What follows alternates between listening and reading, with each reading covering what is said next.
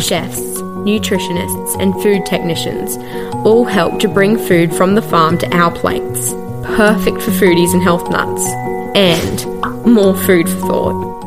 With such a fundamental relevance to every household around the globe, this is an innovation that gives more than just food for thought. So, pushing my admiration for this amazing cohort aside, the mild narcissistic personality traits I apparently have persuaded me to give at least some food for thought in your first days as doctors. Now, if a pasty 24 year old self proclaimed nerd isn't your ideal source for life advice, hold tight, it'll only be a few minutes, I promise.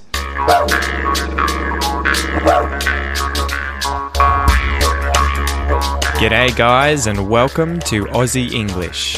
My objective here is to teach you guys the English spoken down under.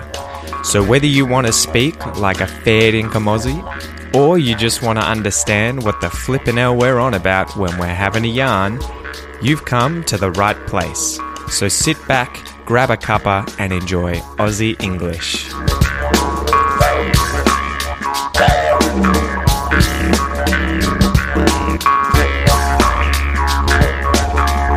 Oh, g'day, you guys. What's going on? Welcome to the Aussie English podcast. And I should say, you mob. G'day, you mob. That is one of the classic Australian, what would you call it? Like a plural, plural noun that we use for a group of people, you know? Hey, you mob. It's informal. You may have guys that use this more than girls, but it's a good one. If you come down under and you are informally greeting a group of people, definitely say, hey, you mob. G'day, you mob. How's it going, you mob? You mob.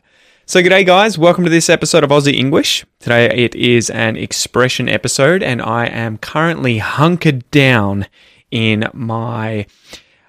My, I'm thinking in Portuguese. My God, bilingual life, huh?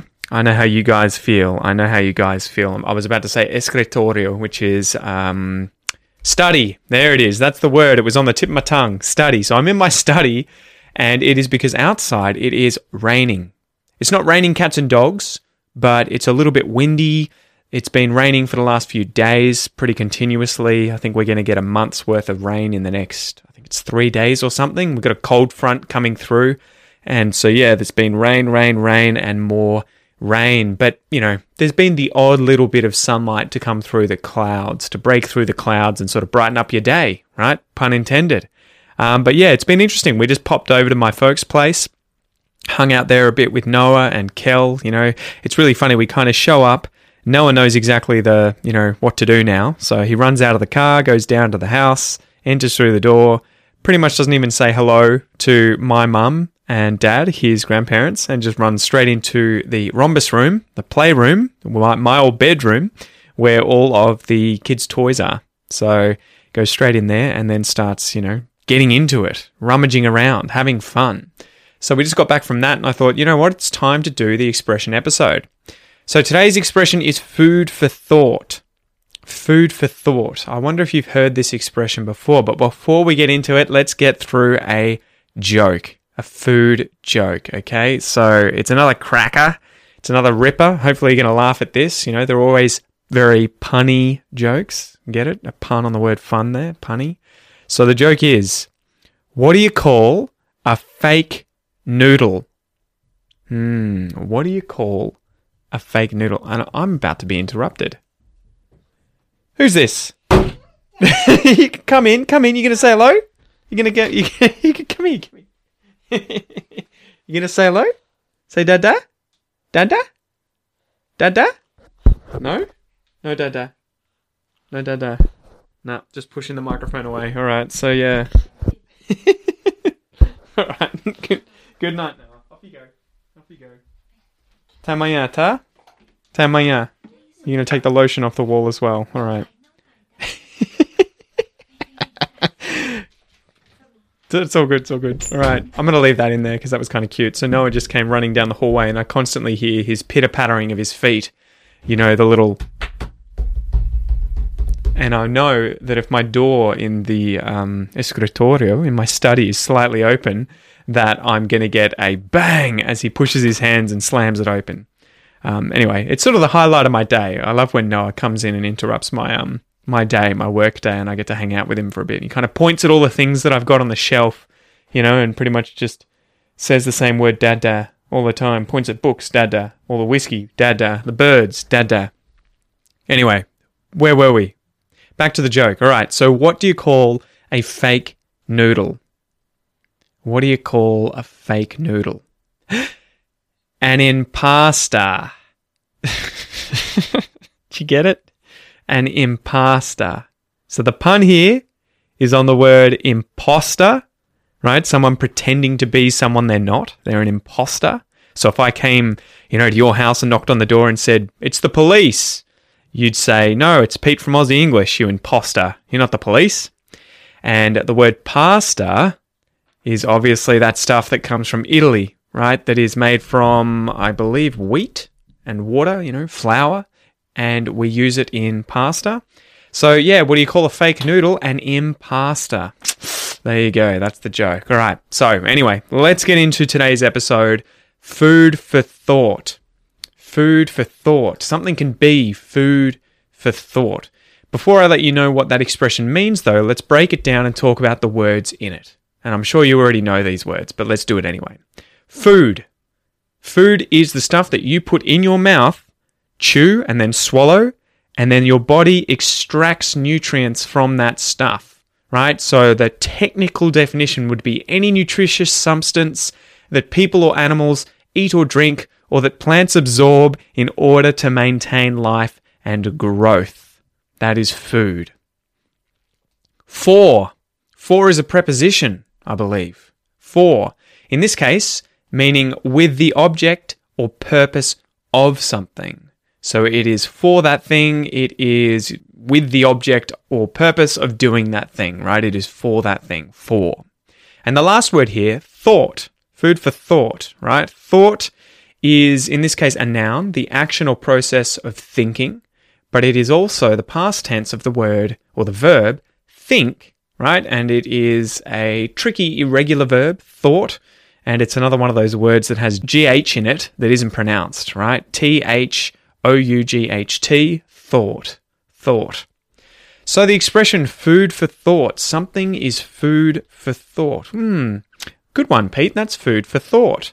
Food for thought, if someone tells you that something is food for thought, it means that that thing warrants serious consideration. It's worth thinking about. It's worth considering. It's worth ruminating over, right? Mmm, that's food for thought. Hmm, I might think about that. I might consider that. It's food for thought. So, this metaphoric phrase, transferring the idea from digestion in the stomach of food or something to mulling something over in the mind, thinking about something, dates back all the way from the late 1800s although this idea was still expressed somewhat differently some three centuries earlier. So, this idea that something is food for thought, in that you are going to consider this thing and it is sort of like, you know, you're going to get nutrition from it, I guess, you know, you're going to sit there and slowly work away at it, is uh, the idea that it is food, right? Food for thinking. It's going to. It's going to be nutrients for your thinking. It's going to allow your thoughts to flourish. So let's go through some examples of how I would use this expression.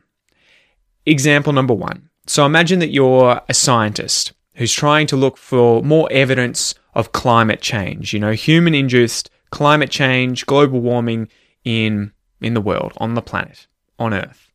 So you head to Antarctica and you get off the boat or the plane, you go and meet your other scientists there and you start drilling into the ice in order to find ice cores, pull them out of the ice, and then look at them for the gas levels over the past, you know, thousands of years to see how have these gases how have these gas levels changed since you know since that period but in the period that humans have been emitting fossil fuels.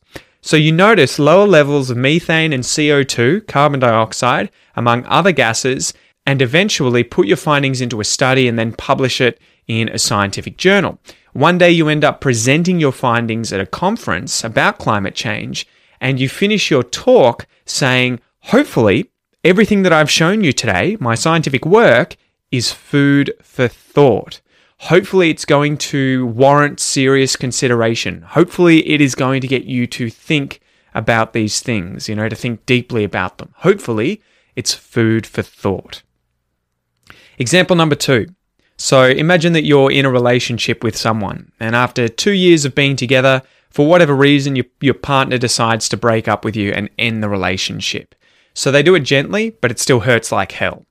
After you recover from this breakup, you might ask to speak with this person, you know, to catch up with your ex, your ex boyfriend or girlfriend or ex wife or husband, and sort of get them to give you some feedback or talk about why things ended, right? So they may give you some reasons why things didn't end up working out, why the relationship didn't continue. And maybe, you know, it could be something like you didn't show enough affection to them. Maybe you were a little bit selfish. Maybe you smelt bad and you didn't shower enough. I don't know. It could be anything, right? But they give you some reasons. And whatever the reasons are at the end of the day, this person might say to you, I hope it's food for thought.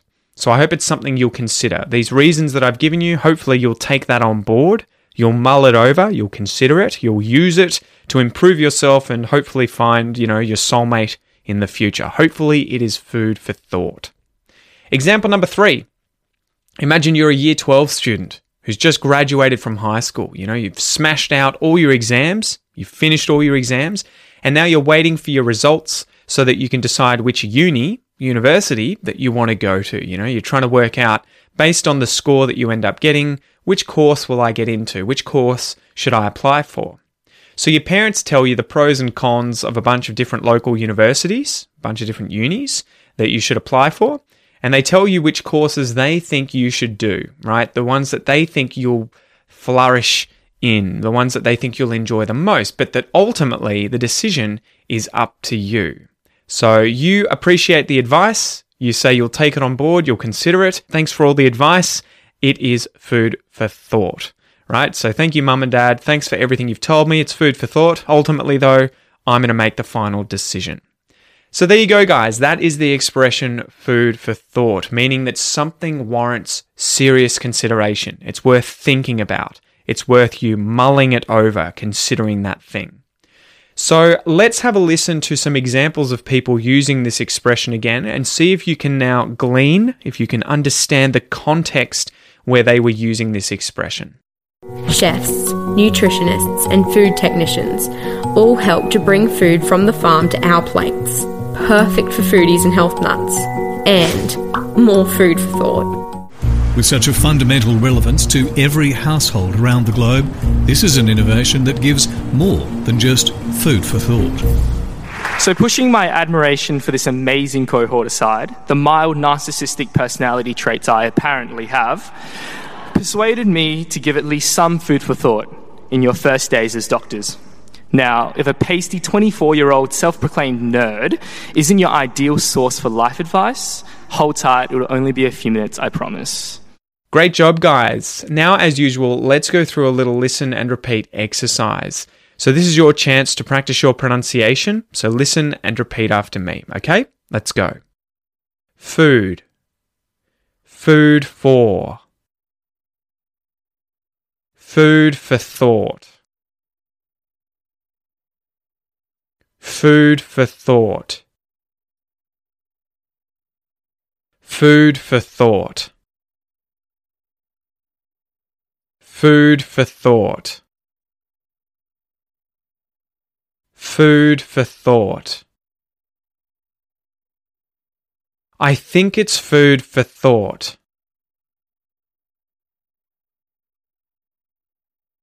You think it's food for thought.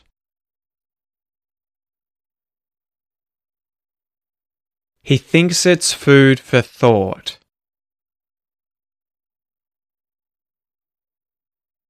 She thinks it's food for thought.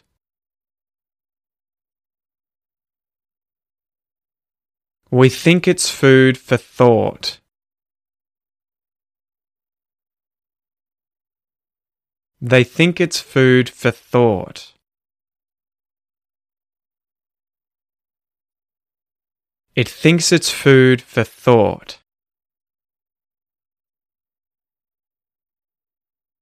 Good job, guys. That was sort of a little bit of a tongue twister there because we had a few words with F in them, food for, and a few words that had uh, TH in them. I think it's food for thought.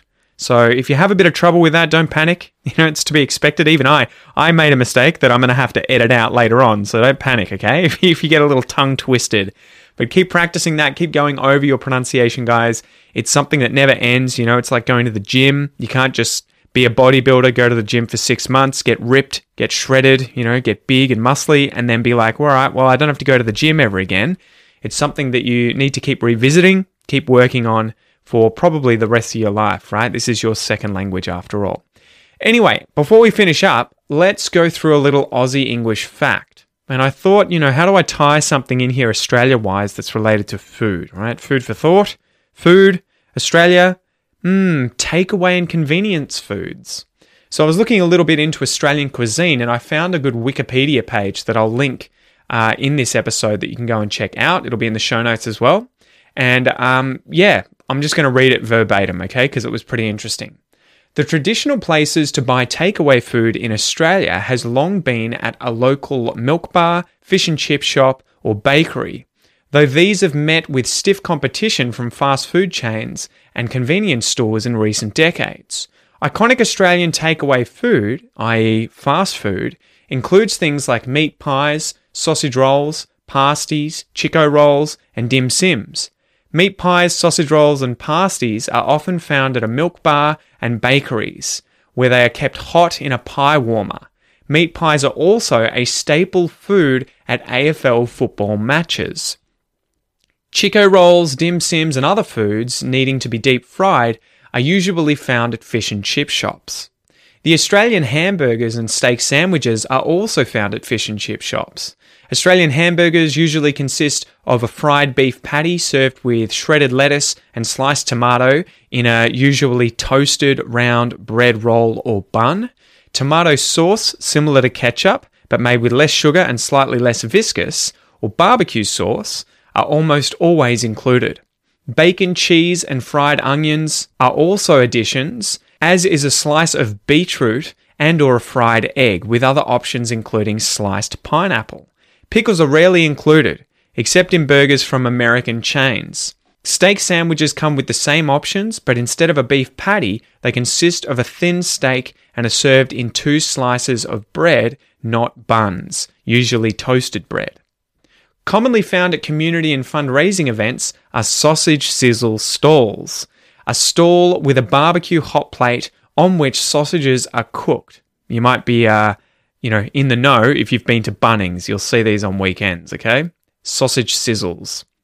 At a sausage sizzle, the sausage is served in a slice of white bread with or without tomato sauce, and with the option of adding fried onions, and eaten as a snack or as a light lunch.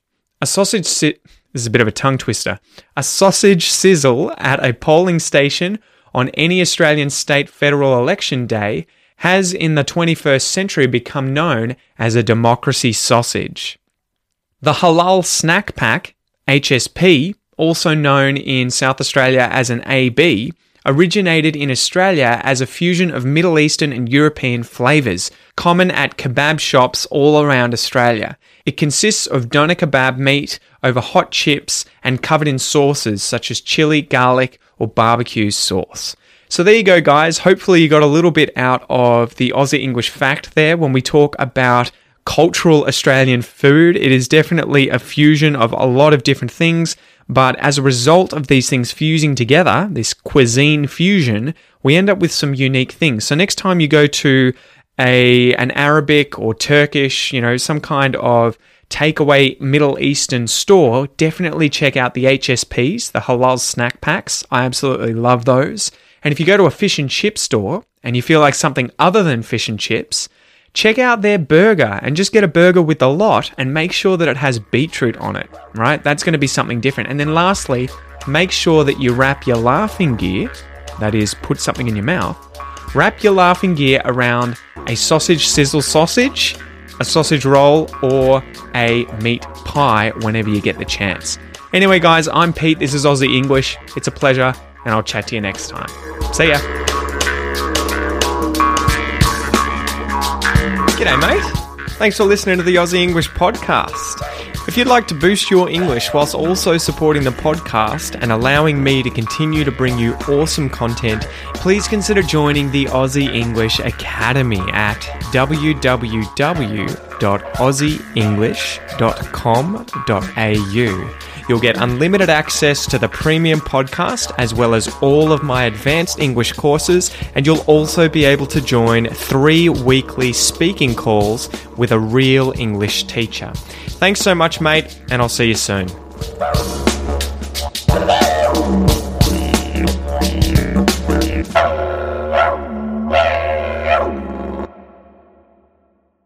The clips used in today's episode are from the YouTube channels Agriculture in Education, Curtin University, and the University of Western Australia. If you'd like to check out the full videos, they'll be in the show notes and in the transcript.